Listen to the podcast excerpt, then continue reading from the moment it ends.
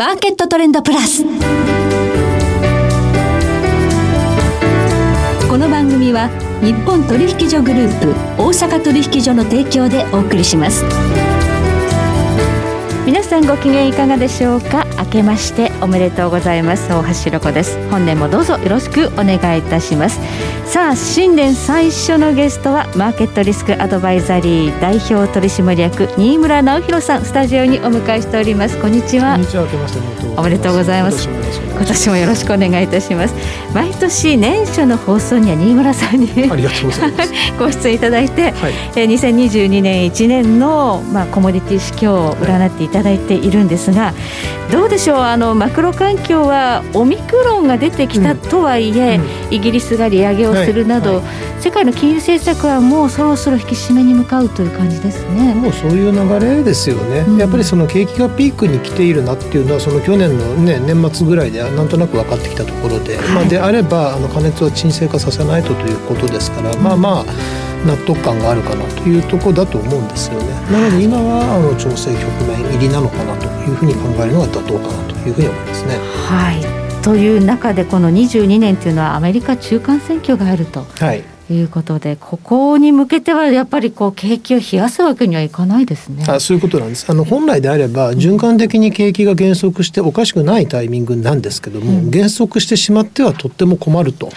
いうことがあるので、はい、あのまあ特にあのアメリカっていうのは何かしらの対策をしなければならないということですよね。うんはい、まあ今いろいろと財政あの出動等々で苦労はしてますけれども、まあ、なんかやらなきゃいけないと。そうですね、ちょっと民主党で足並み揃わない部分があったりとね、はい、アメリカも揉めていますが、中国は中国で、まあ、恒大問題、あるいは習近平さんの、まあ、政策というか、思いというのがかなり強く出てるところもリスクですよね。そうですよね、まあ、その不動産セクターね、あの恒大集団の話もあって、まあ、やっぱりまだ沈静化してないなというところは、これ、多分間違いがないんだろうと思うんですけれども。うんでやっぱりこちらも悪くなっちゃうとあの習近平さん第3期を目指すので、はい、あの多分その夏の北戴河会議のタイミングで、まあ、やらせてくださいみたいな話はするんだろうと思うんですが、うん、そのタイミングで「いやすごく景気が悪いんですけど」って言ったら「いやそれじゃあダメでしょ」うって話になってしまうのでやっぱりそこはどうしても回避したいということになりますから多分中国も何かしらの対策をせざるを得ないということなので、まあ、多分今年の景気に関して言えばほっといたら悪くなるところを、まあ、いろんな意味で、まあまああの支えてくるんだろうなっていうのが基本的な考え方だと思いますね。じゃあちょっとこう年初からその、まあ、対策が出るまでの間は少しこう弱含みで、うん。はい、何か出たら上がっていくという感じ。ただ日本に関しましては今日あたりですねドル円相場115円70とかね、はい。はい。はい、だいぶあのかっ飛ばしてるっていう感じでドル高なんですよね。円安。えー、まあそうですよね、まあ、円安、まあ、どうしてもアメリカがあの金融政策はあの引き締め方向ですから金利差の影響でやっぱりどうしてもドル高にはなるよねと。で、まあ、円安になるとまあまあそれは買われますねという話だと思うんで、うん、まあ、ちょっとその景気全体の話とその株のあのファイナンシャルなところでの値動きっていうのはまあ若干あの切り離して考えなきゃいけないかなという気はしますね。はいということで、えー、いろいろと、えー、今年も始まりましたけれどもコモディティ市況大きく動きそうです。なんといってもインフレというのが一つね、はい、大きなテーマになっていますので、はい、えー、原油貴金属そして非鉄農産物などどのように動くのか今日は新村さんに解説をお願いしたいと思います。どうぞよろしくお願いいたします、はい、その前に今日の主な指標の方お伝えしておきましょう。大引けの日経平均株価です。503円34銭高29,295円5銭で取引を終了しました。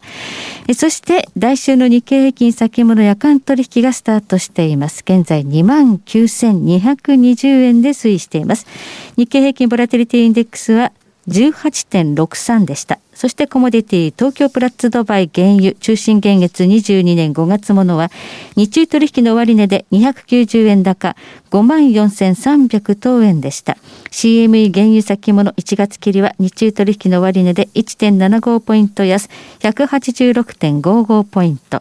大阪金先物12月ものは60円高6703円となりました。ではこの後新村さんに詳しく伺っていきます。マーケットトレンドプラス。え今日はマーケットリスクアドバイザリー代表取締役の新村直弘さんをお迎えしております。まずは何といってもインフレの根っこの部分にもなってくるエネルギー原油からお伺いしたいんですが、はい、原油市況これを1年どのように見通せばよろしいでしょう？はい。えーとですね、あのほとんどの商品がそうなんですけども、短期と長期と分けて考えなきゃいけないということで、はい、短期的にはあの冒頭申し上げました通りあの若干調整する局面に景気が来てますのででいろいろなその景気に連動するものに関しては価格はやっぱり下がる方向なんですね。でなので原油に関しても同じで、まあ、金融引き締め等々の影響もあるので、まあ、需要の減速感が出るよねとかいうこともありますから、やっぱり価格は下がってくると。はい、でただあの結局北半球がまだまだ厳冬で、まあ、地域に寒いですよね。はいであのそれに伴う暖房需要があるよねとでかつその今度は価格が下がってきますよねって話になると、まあ、あの今日 OPEC プラスがありますが、まあ、多分予定通りここは増産すると思うんですけれどもやっぱり価格が下がれば増産を渋るんですよね。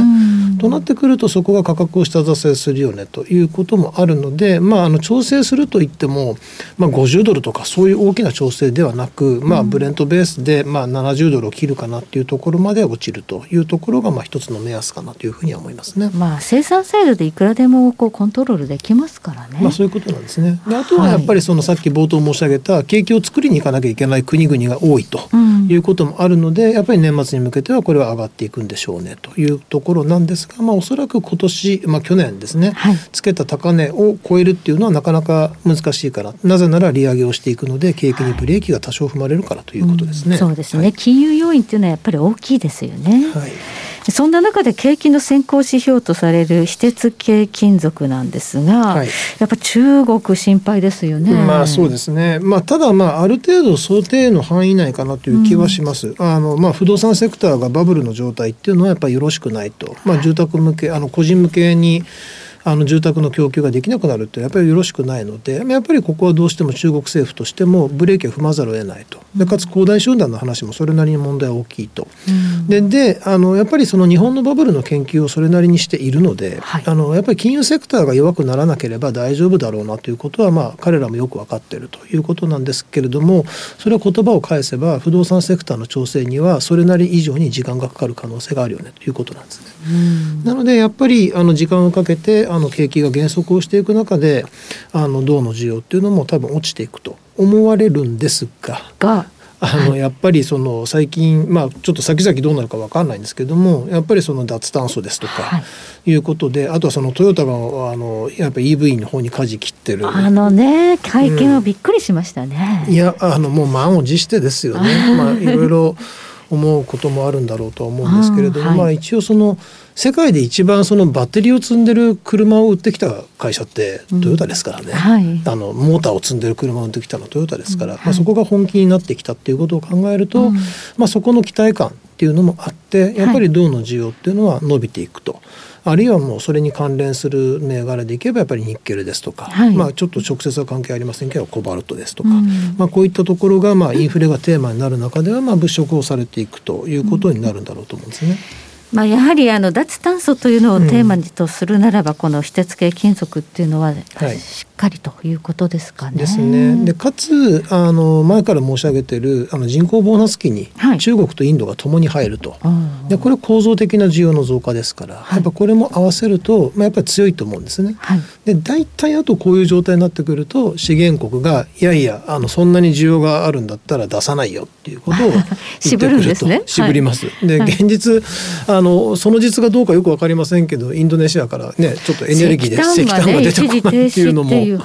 ありまして、まあどうしてもやっぱり需要があの伸びてくるタイミングだとサプライヤー側がやっぱ当然それは強く出てくるということで、これは構造的にあの工業金属の供給をまあ資源国側が握ってくるということもありますのでやっぱりあの長期的な目線に立った時に非鉄ですとか、まあ、工業セクターっていうののあの金属価格はやっぱり高くなるんだろうなと思っとかないといかないと。強いだろうと。はい、はい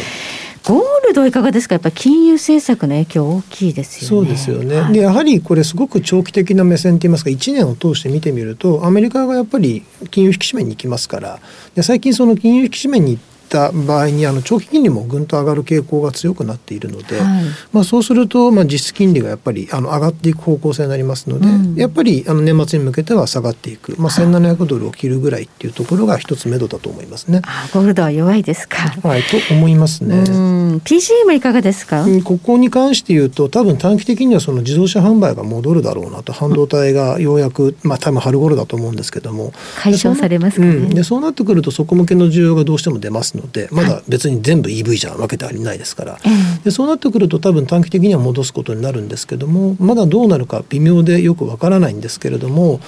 本当に EV なんですっていう話になるとまあ確かに PGM 両方使わないよねっていう話になるので、長期的な目線に立った時にあの需要が減るのではないかということがあの出出てくるとは思うんですけども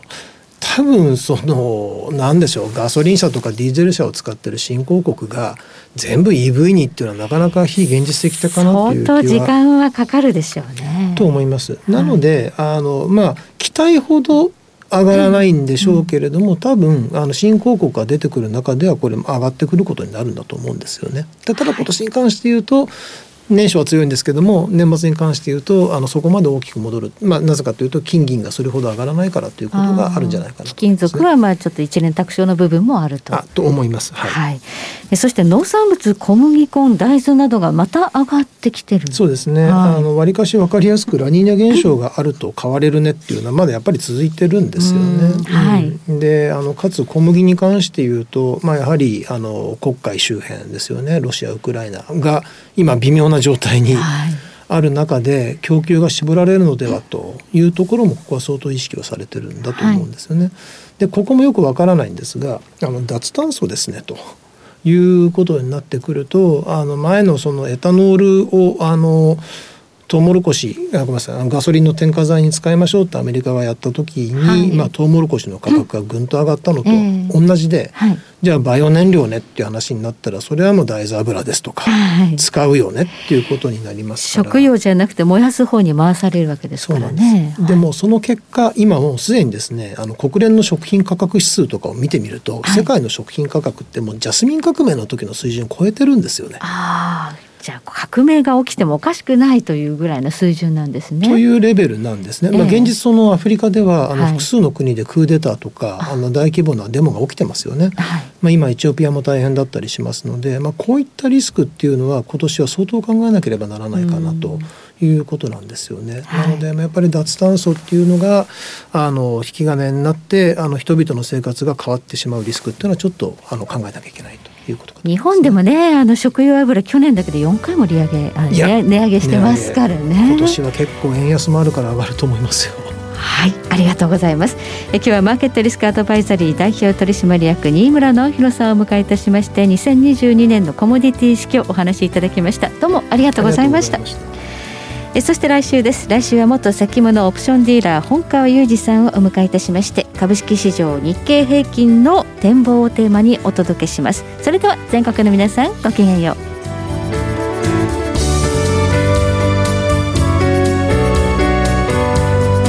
この番組は日本取引所グループ大阪取引所の提供でお送りしました。